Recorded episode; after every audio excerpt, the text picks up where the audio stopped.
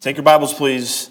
Hebrews chapter 11. This will just be a jumping off point this morning. Hebrews chapter 11.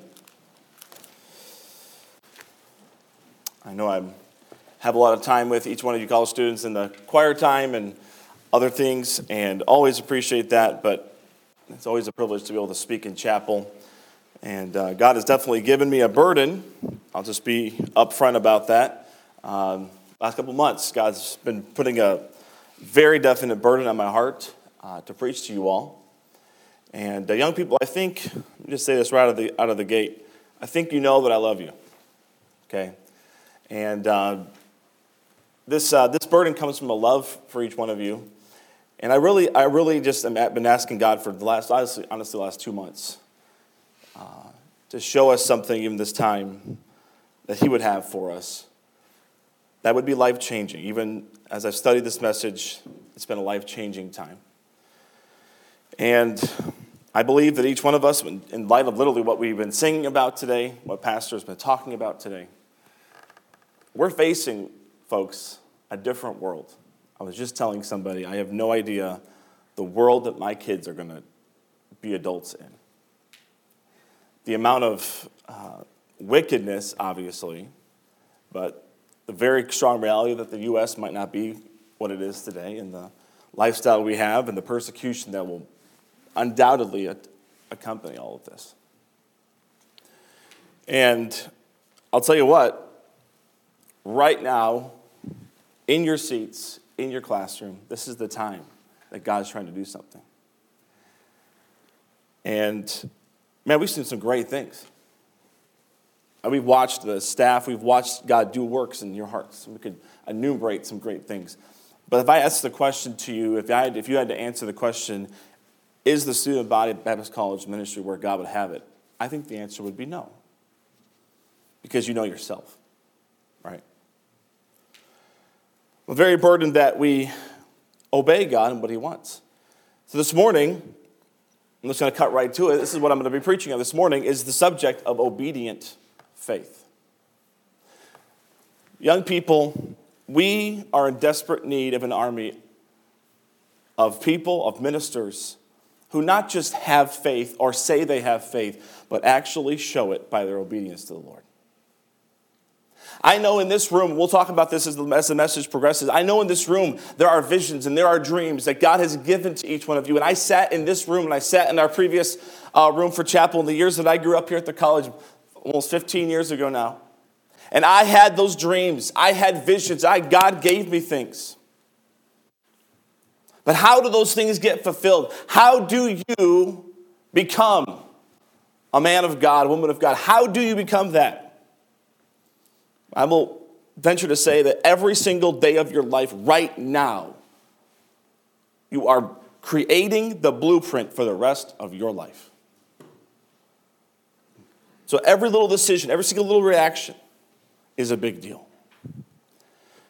But I'm going to talk about faith this morning. We're going to launch from Hebrews 11, obviously the faith chapter. We're going to launch from there and go into quite a few other ones, so hold on tight. But before we get into that, I'm going to, I'm going to read a, a, a quote from Charles Spurgeon. I'm going to read a couple of them today. But this here's one, a shorter one.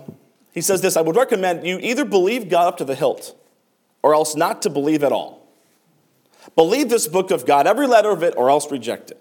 There is no logical standing place between the two. Be satisfied with nothing less than a faith that swims in the deeps of divine revelation. A faith that paddles about the edge of water is poor faith at best. It is little better than a dry land faith and is not good for much.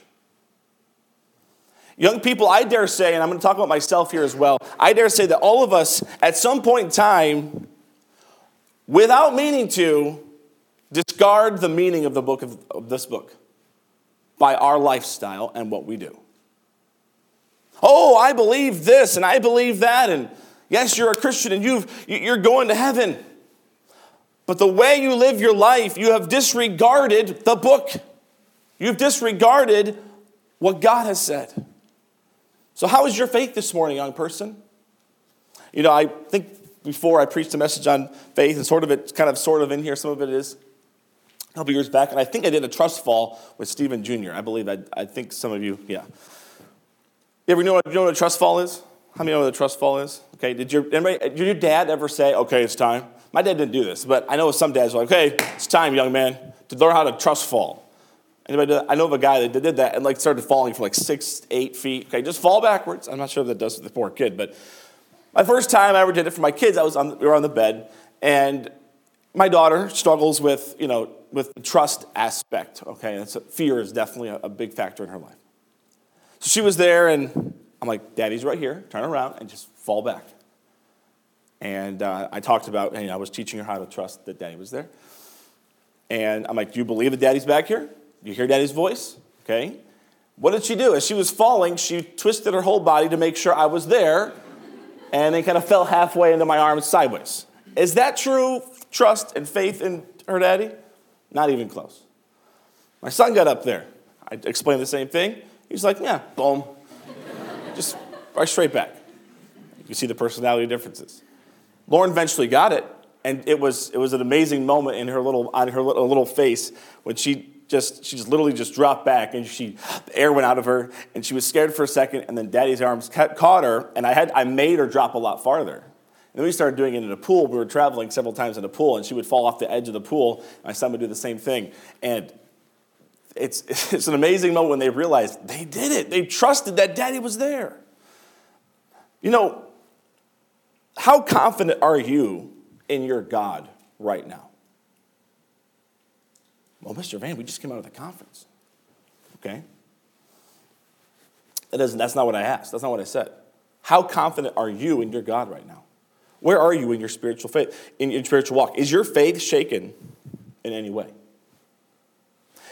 When faith is talked about, does it seem like a vague spiritual concept floating above our heads? Do you, as a Bible college student this morning, understand truly what faith is? Let me ask you a series of questions here. I want you to answer these in your heart. And I think you'll know the answers. But do you want a faith that sees real results? Or do you want a faith, notice my hands, a faith that only talks of future possibilities? Do you want a faith that believes in the impossible? Or do you want a faith that is stuck in the humanly possible? Do you want a faith that fulfills God given visions and dreams, or do you want a faith that stays mired in the what ifs and the maybes? Do you want a faith that results in miracles, or do you want a faith that can be humanly explained? Young person, this morning, I want to challenge you that each one of you can have a faith that is obedient to what God has for you in your life and it can move mountains. God can use you to be a world changer. But there's things in the way. You know, I was just talking with somebody this weekend about the fact that a lot of times we focus on, and we, this has been a great focus, and I think it's been unbelievable. We focused on recently pornography.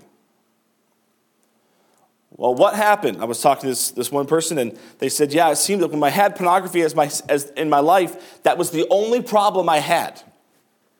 And then when I got it right, I felt right with God. Like nothing else was the problem. Well, what's the issue? There's still more things to deal with. And praise the Lord for that. And man, we got to keep going with that. Absolutely. All we're doing in the Renew series, and let's go. But a lot of times, and I've seen this, and my day to day working with the college students and other young people is that sometimes when the big issues are dealt with, we kind of check the box in our spiritual life and think everything's okay. But how short of an account are you actually keeping with God, young person? How obedient are you to Him? So I want to have three simple points this morning, very simple. I'll, give it to you right out of the gate and we'll, we'll, we'll go with them. But number one is faith defined. Number two is faith exemplified. Number three is faith personalized.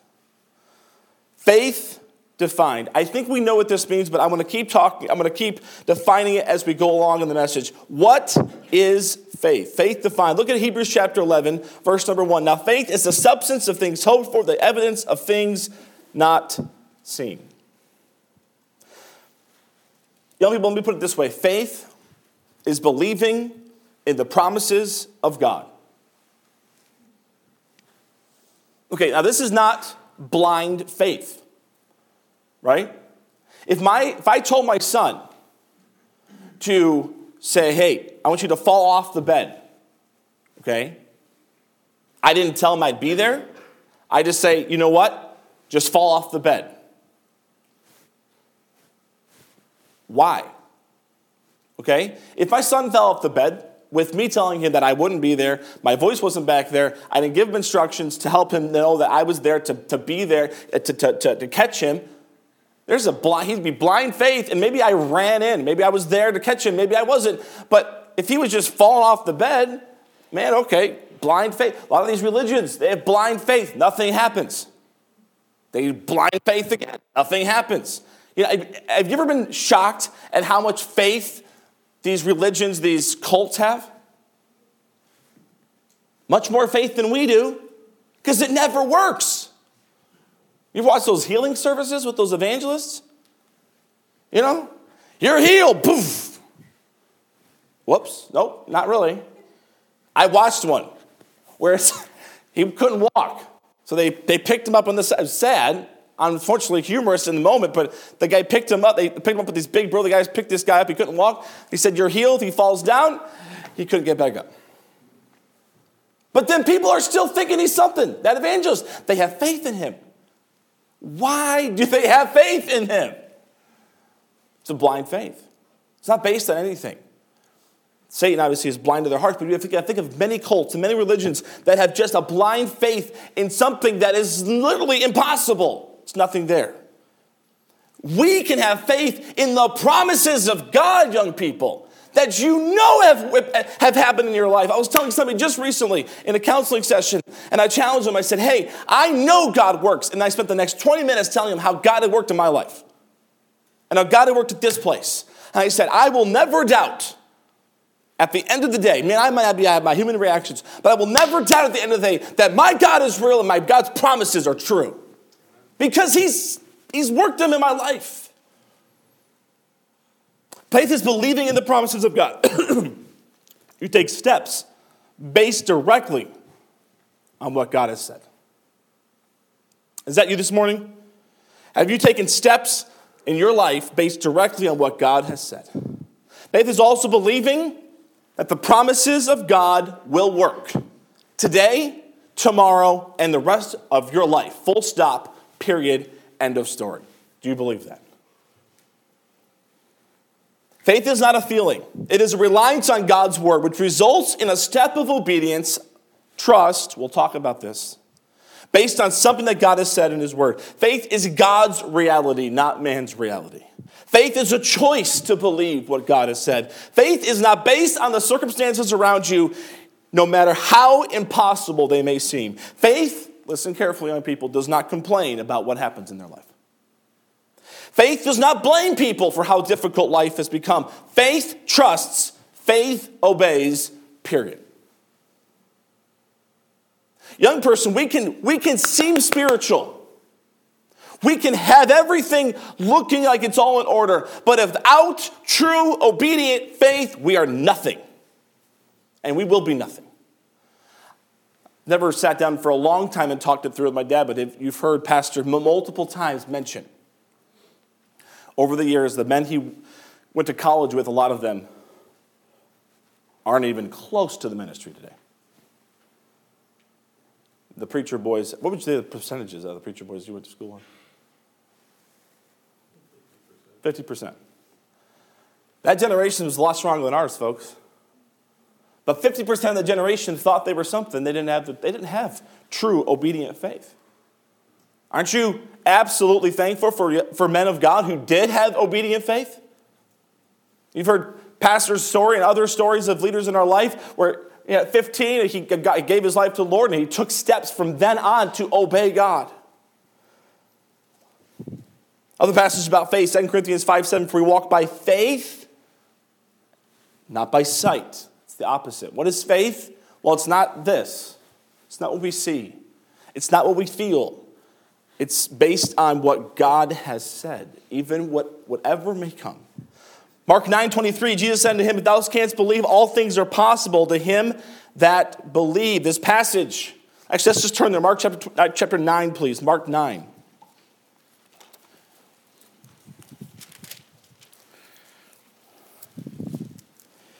Verse 17, the, says, Master, I have brought unto thee my son, which has a dumb spirit. And of verse 18, I spake to thy disciples that they should cast him out. And everybody read the next four words. And they could not. The disciples that were with Jesus, who saw Jesus do what he did, could not even bring themselves to have faith to cast out the devil. What does Jesus say? O faithless generation, how long shall I be with you? And then he comes and he asks some questions of the, of the Father. And he says, if, I, if thou canst believe, verse 23, all things are possible to him that believeth. And the Father straightway, right away, just cries out with tears, Lord, I believe. Help thou mine unbelief. What is he saying? He's saying, I'm a human. God, I need help. But I'm telling you, I believe. I am trusting you. I am stepping out by faith. God, help me right now. And what did God do? He worked a miracle. Colossians chapter 2. We know this passage. As ye have received Christ Jesus the Lord, so walk ye in and rooted and built up in him, established in the faith you know, what is how do we receive Christ Jesus the Lord? Ephesians 2 8, by grace are you saved through faith. We know this. We received Christ Jesus by faith. We got saved this way. Simple faith. And then it's like we forget it. We take a left turn and drop it all out. We, we accept that free gift of salvation, but we struggle in our day to day walk to walk by faith. So, what is faith? Faith, in its essence, is believing 100% of the time that God is who he says he is and will do what he says he will do. And then, as we're going to see here in a few minutes, acting on it. But number two, faith exemplified. We'll move quickly to the last point here. Faith exemplified. Go back to Hebrews chapter 11, please. Faith exemplified. It really comes out in this passage. I'm going to point out a few of the passage. I'm going to knock the whole, not all of it. We saw the answer here at the beginning of the chapter what is faith? Chapter, uh, verse number six talks about the fact that faith, it's impossible to please God without faith. Then, verse number seven, we see Noah, who by faith built an ark in the middle of nowhere with no rain because God said he should. We see in verse 8 that Abraham, we're going to come back to this passage, this verse in a second in the next point, but Abraham left his home because God told him to. In verse 11, I'm going to look at this for a little bit more. Verse 11, Sarah received strength to conceive seed. She had faith that at an absolutely wildly impossible age to have a child, right? You all agree with me on this? Come on now, wake up. Unbelievable God did something. And she believed it. But it wasn't just her. Genesis chapter 15, verse 6. Said, uh, verse 5 says, He brought him forth abroad and said, Look now into heaven and tell the stars that thou be able to number them. And he said unto them, Him so shall they see be. And he, Abraham, believed in the Lord. In the Lord. And he counted to him for righteousness. And he said, and he, get, and he said unto him, I'm the Lord that brought thee out of the Ur of the Chaldees to give thee this land to inherit it. Abraham believed that God would give him that. In Romans 4, verse 19 and 21, he says, And being not weak with, in faith, he considered not his own body now dead when he was about 100 years old, neither the deadness of Sarah's womb. He staggered not at the promise of God through unbelief, but was strong in faith, giving glory to God and being fully persuaded that what he had promised he was also able also to perform. We, the, the, the Hall of Faith talks about Sarah, but it's really both Abraham and Sarah. Folks, it was absolutely ludicrous to think that Isaac could come to a 100 year old lady and man. But God said, I'm doing it. And Abraham said, I believe you. He staggered not. It's that feeling of he's not, he's not even, he's not even flinching. You ever been told something impossible? I know you have, right? And it, your impossibility could be a Greek test. Your impossibility could be a demerit. Your impossibility could be a confrontation with a staff member. Your impossibility could be your roommate or something happening in your life. Your impossibility could be your family. Whatever your impossibility is, when's the last time you got nailed with an impossibility and you did not stagger? You didn't even flinch. You said, Thank you, God. I'm believing that what you're doing is for my good and we're going for it. He was strong in faith and he gave glory to God and he was, he was fully persuaded that what God had promised, he was going to perform it. Young person, you don't have to be the age of pastor or our pastoral staff or the guys who come and preach at conference or whatever. You don't have to be 10 years older to believe that God will do what he says he will do in your life today, right now. Right now. Verse 17 Abraham offered up his son for a sacrifice. We were going through that story with my kids a few weeks ago. Blew their mind. Okay, three year old. God told this man to kill his son. Why? That doesn't make any sense. You're not supposed to kill people, okay? Because God told him to. But watch what happens. And I, I remember when Lauren and Daniel got so excited that God gave him a ram, God gave him a sacrifice, and it was going to be okay. Got to that part of the story, and they were just so excited. You know, it's the only reason that Abraham went up that mountain. It's the only reason he did that. It's the only reason he strapped Isaac down. It's the only reason he raised his hand to, to actually plunge the knife in because he knew at some point God was going to arrest his arm. You know why he knew that? Genesis 15. Folks, he said, You're going to have this many generations. Right? You with me, young people? Come on now. God told him, so he was absolutely persuaded. Hey, my 100 year old wife had a baby. God told me we're going to have a we're going to have the generations that go as the as, as the sand of the sea and the stars in the sky. This is going to happen. So God, you're going to do something miraculous here. I'm going all the way through. Faith. Abraham had that kind of faith. In verse 28, talking about in, Hebrews 11, talking about the uh, the Passover.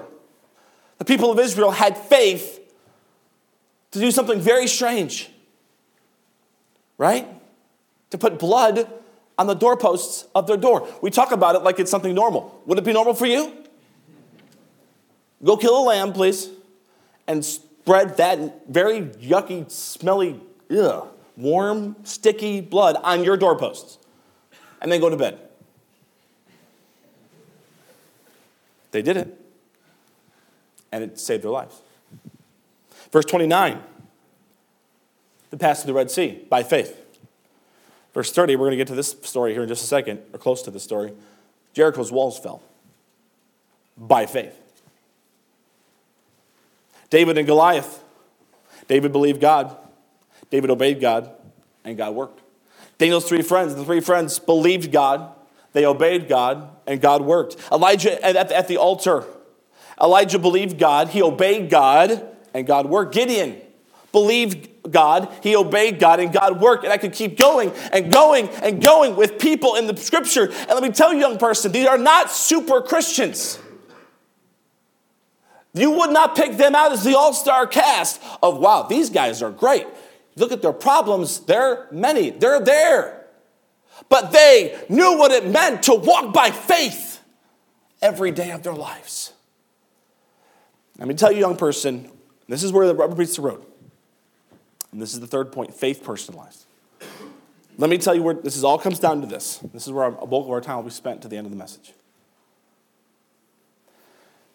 We can say we have faith, but young person, unless you're obeying God's voice, you do not have faith. You do not believe. Hebrews back to Hebrews 11, verse 8. We're going to launch from here to another passage, but Hebrews 11, verse 8. Look with me, please. We talked about it quickly, and I came out, I went past it quickly on purpose. But look at verse number 8. By faith, Abraham, when he was called to go out into a place which he should receive after receive for an inheritance. Everybody read the next word for me, please. Obeyed.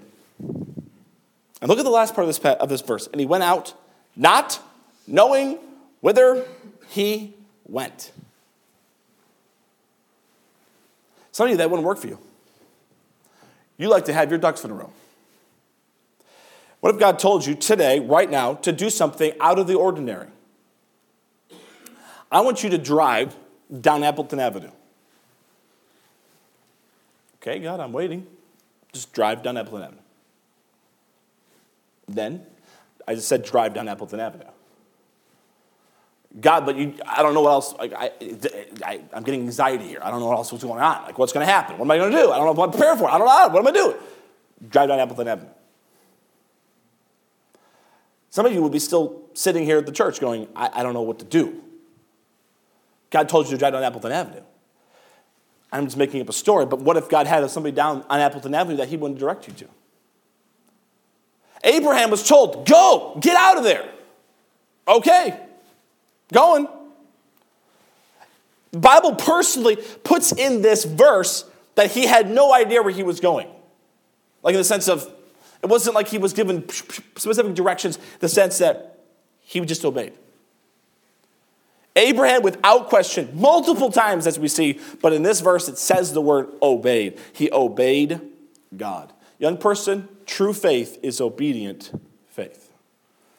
Now, let me say something. You ever notice that the step of faith that God might have for you seems crazy? Hello, good morning. You know what I'm talking about? You ever had this in your life? God tells you something and you're thinking, that, that, can't, that, that cannot be the voice of the Lord. No, it is. Because God's trying to do something. Timothy, please. And I preached this message in this pulpit before, but this is just a, uh, a part of it, and I'm going to go get to here, and I believe this is really what God has us to focus on. Joshua 3, please. This is just one of the passages we could have really picked. But Joshua chapter 3, the people of Israel are standing in front of the Jordan River. Yes, that's an impossibility. Let me focus on the positive for a second. Across that river is the promised land, ladies and gentlemen. The people of Israel are literally within striking distance. They can see it, the promised land, what God has promised them. And for 40 years, this, this generation that's standing there has heard from their parents who are going to die in the wilderness.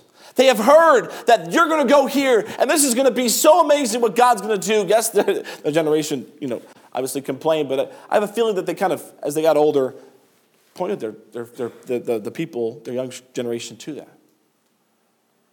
If you look at a map, by the way, 40 years in that little spot where they were, that's a pretty boring existence. If anybody's ever been to that area of the, of the country, I, of the world I have, I wouldn't want to travel around 40 years in that area. And then they go up to that, that river. They go, out, they go on the east side of the river. God could have taken them through all the kings and kingdoms up on the west side of the river and just gone straight into the promised land. No. God wanted that Jordan River at the time of harvest to be right there. So what happens? Verse number five Joshua talks to the people. He says, Sanctify yourselves. Because guess what? Tomorrow, God's going to do something. The Lord will do wonders among you. And he looks to the priest. He says, Take, you know, the ark. We're just moving quickly for time here. And then God speaks to him in verse 7. He said, This day will I begin to magnify thee in the sight of all Israel, that they may know that as I was with Moses, so will I be with thee. And thou shalt command the priests of the, uh, the ark of the covenant, saying, When you are come to the brink of the water of Jordan, ye shall stand still in Jordan. Look at me, verse 12. Now therefore take you 12 men out of the tribes of Israel, out of every tribe of man, and it shall come to pass, as soon as the soles of the feet of the priests that bear the ark of the Lord, the Lord of all the earth, shall rest in the waters of Jordan, that the waters of Jordan shall be cut off from the waters that come down from above, and they shall stand upon an heap. Okay, let's just stop for a second. Once again, I love Old Testament narratives because just so much in these narratives. But I feel like sometimes we know the story so well we delete the details. Israel crossed the river, knocked down Jericho. Game over, right? No. Here's millions of people, Joshua, and four priests that are holding the ark. Is the ark a very valuable commodity in, in Israel? Just the most priceless thing that's ever been a part of their nation. And they're holding this ark, and Joshua says to the men, God has given me a command that if the only way that water's parted is if you walk into it. Not just walk up to it, walk into it. This was not a wading pool, folks. This was not a little creek side that you find out in, a little hike in the woods. This was a massive Mississippi River type of rushing water that was overflowing its banks because it was time of harvest and it was dangerous. It was literally you step in, you get killed kind of thing. The Red Sea, how did they part the Red Sea? Moses raised his, raised his rod. Moses did it. How did the water get parted in the Jordan? Four priests had to agree that God's word was absolutely true and what he said they would do and believe him. So, young people, let me just break this down for a second. It is the most definitely the MO, so to speak, of this generation, and it was of mine as well, to say, well, if God didn't tell me, then I don't have to do it. Guess who told these four guys what God said? Did God tell them? No, God used a man named Joshua. And young people, these priests, just like Abraham, didn't turn around and go, Excuse me? You are out of your mind. I'm out. Jedediah, you're on, okay? No, they went straight way into the water. Young person, I know sometimes it's easy to say, well, I don't feel like that. This is what I feel. And you know, that's what happens sometimes with college students.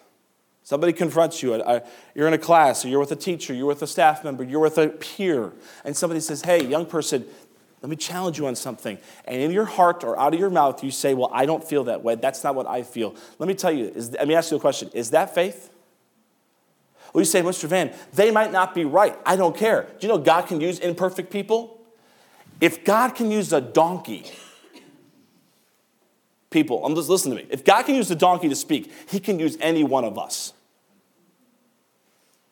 But so many times, let me just tell you, if let me tell you, literally, this is the symptom of somebody who's not walking by faith. When somebody talks to you and you go, but I, in your heart, if that's the first reaction, you're not walking by faith, young person. I remember the first time that I can remember personally when I was confronted years ago, 15 years ago, by someone who was not in the right spirit. Oh, buddy. And I didn't do anything wrong. Person confronts me, and I mean, the first time ever that I remembered in my life in a situation like that, that I looked at that person and said, You know what? Thank you. Thank you knowing full well that 99.9% of what the person said was literally nothing for me. But there was a, there was a percent that I needed. And I remember walking away from that, that, that, that encounter thinking to myself, not, oh, this horrible person. Didn't think that at all. I thought, wow, God, you, you enabled me to believe you for the first time in that situation like that. Now, I wasn't perfect from there on, not even close. But I will say that started a journey of when, when, when, in a situation when God was speaking to me through His Word, through His preacher, through whoever, through however, that I would listen and open my heart to what He has for me. Joshua was told by God to do something. And Joshua had to turn around and tell these young, young men or older men, I don't know, these priests, this is what God said. And the only way we're getting across here, and the only way we're seeing the, Jordan, uh, the Jericho fall, and the only way we're going to see the, the promised land to be ours is that we have to get our feet in that water. So let's go. Obedient faith. By the way, it happened, didn't it? The water, massive wall of water, dry ground again. Amazing miracle. Young person, what hinders us from actually truly experiencing a personalized, obedient faith? Well, I say this in my message on this chapter, but fear of failure is one of the things. You don't want to fail. So you insulate yourself from obeying God, which then takes you out of faith, being, being faith filled, and now you're in sin. What does the Bible say? Whatsoever of whatsoever is not of faith is sin. So if you fear failure and you don't think that God's going to work in your life and you insulate yourself and you pull back, you've just walked into sin and walked away from what God wants in the first place. And young person, I know it can be an intimidating thing to walk into the water. It can be an intimidating thing to sometimes to obey God, to walk down that aisle, to talk to that staff member, to get right with your parents. It can be intimidating to say, you know what? My life is not where God has it to be. Maybe it's hidden sin. Of the major variety or the small variety, both are huge problems because it's sin. Why, well, why, why does God lead pastor? Why does God lead my pastor? Why does God do so many things in these men and these churches? And it just, I get encouraged when I go to the conference and I, I see these things happening. And man, you know, Pastor Ingram gets up there and raises this money, and the Dr. Zeppel gets up and raises this money. And how does this work? And how do pastors just say, I'm going to give this much money? And how do they do this? And why are they going forward for that? How does that all work? Because their life is clean. Or they're in the process of getting it there. And they don't care what it takes.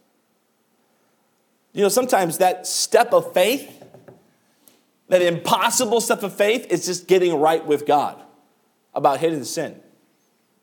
And you're just saying no.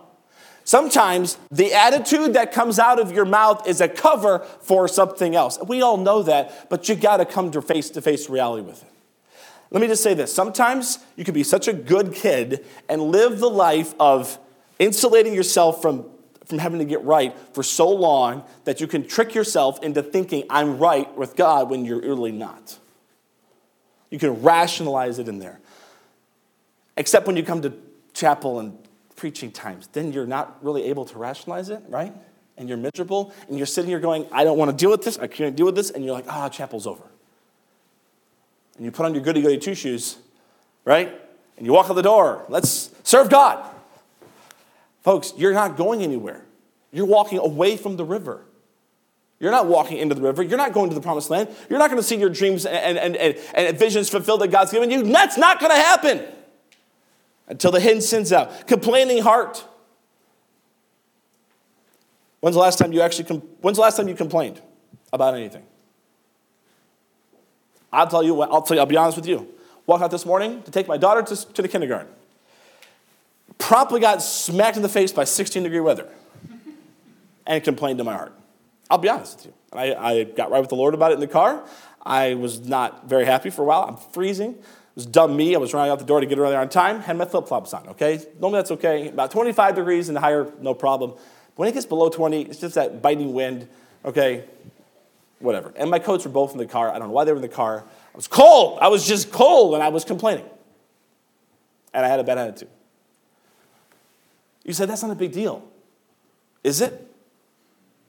Who does who get who makes the weather, folks? God does.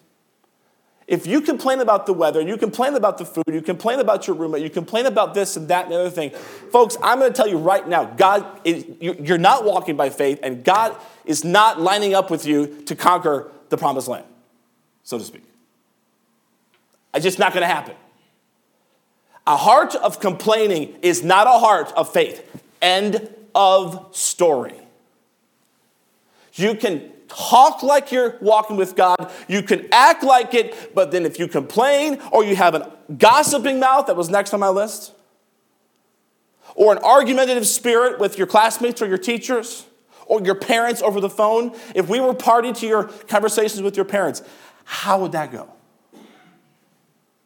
I'll be honest with you. I had a problem with arguing with my mother. Ask Pastor. I got what we call in my house a timeout a lot later in life than I would have normally gotten.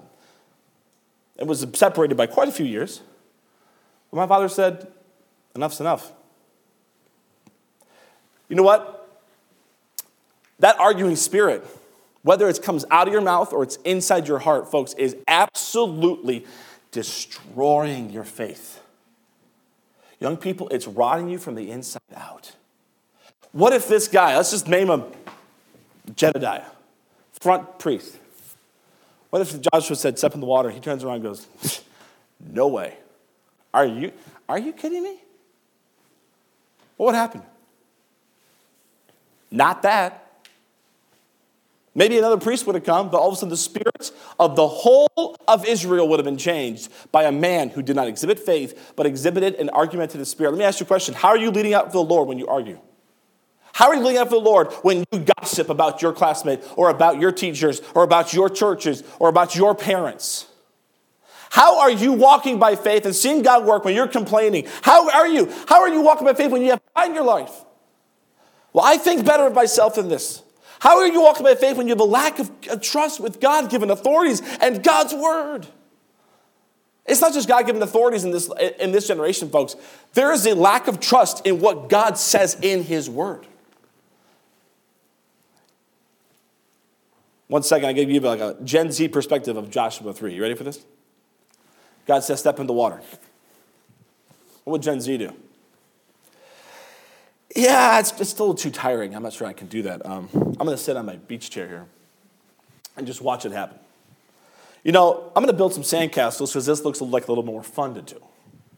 You know, I have a better idea than drowning this morning. Uh, let's build a bridge across the water. Actually, I have a, definitely a better idea here. Let's build some rafts to float across. That'll be even better.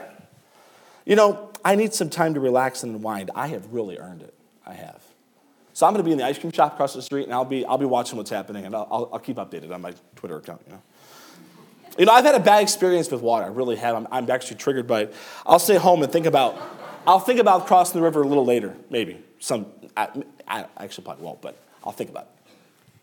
I'm actually smarter than Joshua, so I'm going to beat him in a debate about the water crossings, and I'm going to argue with the guys that are carrying the ark, and we'll see how that goes. Sound familiar, folks? I'm not just saying this room, I'm saying Generation Z across the board and the young millennials as well. Let me tell you something, folks. God is not looking for a debate, God's looking for obedience. End of story. God, did you know God chose to give you imperfect authorities to help you? He gave you imperfect authorities, but He gave you a perfect word. And both are used by God. But I'm telling you, we question both. I can't get, the time's sake, I can't get there, but I gotta, and I gotta hurry. Haggai 1, you can put it down, but Haggai 1, God is not happy with his people. He gave him a command go build my house. Not happening. They're all over the place. And what does God tell him? He gives him a very complicated three point outline in Haggai 1. Go into the mountain, get wood, and build my house. They got the point. They got the point because Haggai came there. Let me ask you tell you something. If Joshua the priest would not have had the faith to obey God with a crazy command to step into the water, they would have never listened to the same, even crazier command to walk around the city of Jericho 13 times. God's word was fulfilled, and the promises of God came to fruition when there was simple obedience. A.W. Tozer said this God is looking for people through whom he can do the impossible. What a pity that we plan only the things we can do by ourselves. George Mueller, faith does not operate in the realm of the possible. There is no glory for God in that which is humanly possible. Faith begins where man's power ends. A lack of faith in your life shows that you are actually doubting the essence of who God is. You are doubting that God is who he says he is, and you are doubting that he will do what he says you he will do.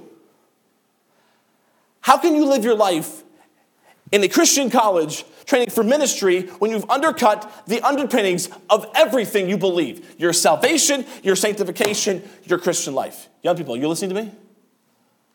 If you don't believe God in this promise or in this situation, then you've cut it all out. Remember when Harold Vaughn was here, he said, Are you right with God or are you not right with God?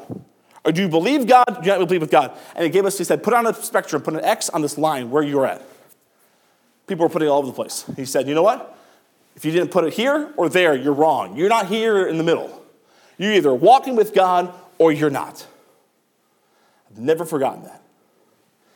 Oh man, we love to gray area the Bible. There's no gray area with God, folks. We may not know where right now where it is now, but I'll tell you what, I'd rather not stay in the gray area, whether walk with God. Maybe you say, Well, I'm totally living a faith filled life. I'm walking with God, okay? Let's see it.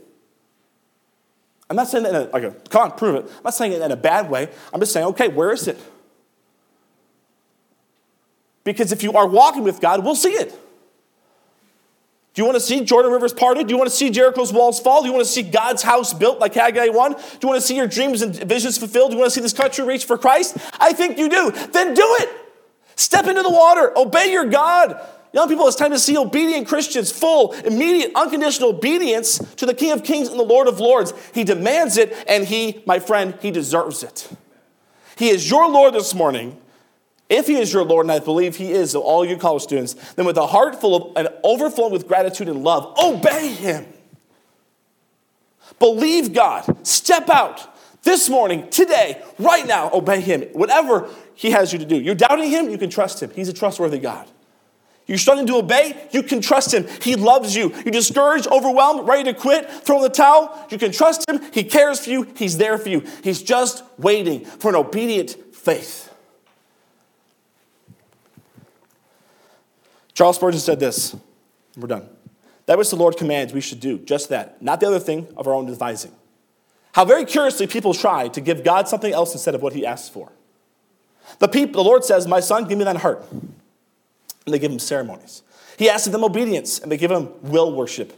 He asks faith and love and justice, and they offer 10,000 rivers of oil and the fat of fed beasts. They will give all except the one thing which he will be pleased with. Yet to obey is better than sacrifice, and to hearken than the fat of rams. If the Lord has given you true faith in himself, you will be anxious not so much to do a notable thing, listen carefully, as to do exactly what God would have you to do.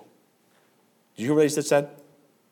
Mind your jots and tittles with the Lord's precepts. Attention to the little things is a fine feature in obedience. It lies much more as to its essence in the little things than in the great ones. Few dare rush into great crimes, and yet they will indulge in secret rebellion, for their heart is not right with God. Hence, so many mar what they call obedience by forgetting that they serve a heart searching God who observes thoughts and motives. He would have us obey Him with the heart, and that will lead us not merely to regard a few pleasing commands, but to have respect unto all his will. Listen carefully. Over a tender conscience, which would not willfully neglect or presumptuously transgress. Young person, if you're in here, you say, Man, I've, whew, I've messed up. I have, I have things in my heart that I got to get right with God. I have steps of faith I have to take, and those steps of, those steps of obedience are going to be tough, but I need to take them. Then it's time, young person. You say, Mr. Van, do you know things? Like, are you preaching from some, no, some things? Yes. I'll be very honest. No, and other things, that, other things that I've heard make me upset. This is going to sound funny. Just like my little kids, when they mess up, it just makes me love them more. I don't know why. Young people, there's a love that God's given me for you all that just, even when you mess up, it's okay. We're here to help and we're going we're going to point you to the Lord. He wants to use you. Did you know that? If He's called you here, if you're confident of that, then what does He want from your life? From His word, from the people around you, peers, authorities, what does He want you to do? He has a plan for your life, but young person, I'm afraid we are living in the life of a lack of faith. We, it's impossible to please God without faith. Are we pleasing God this morning?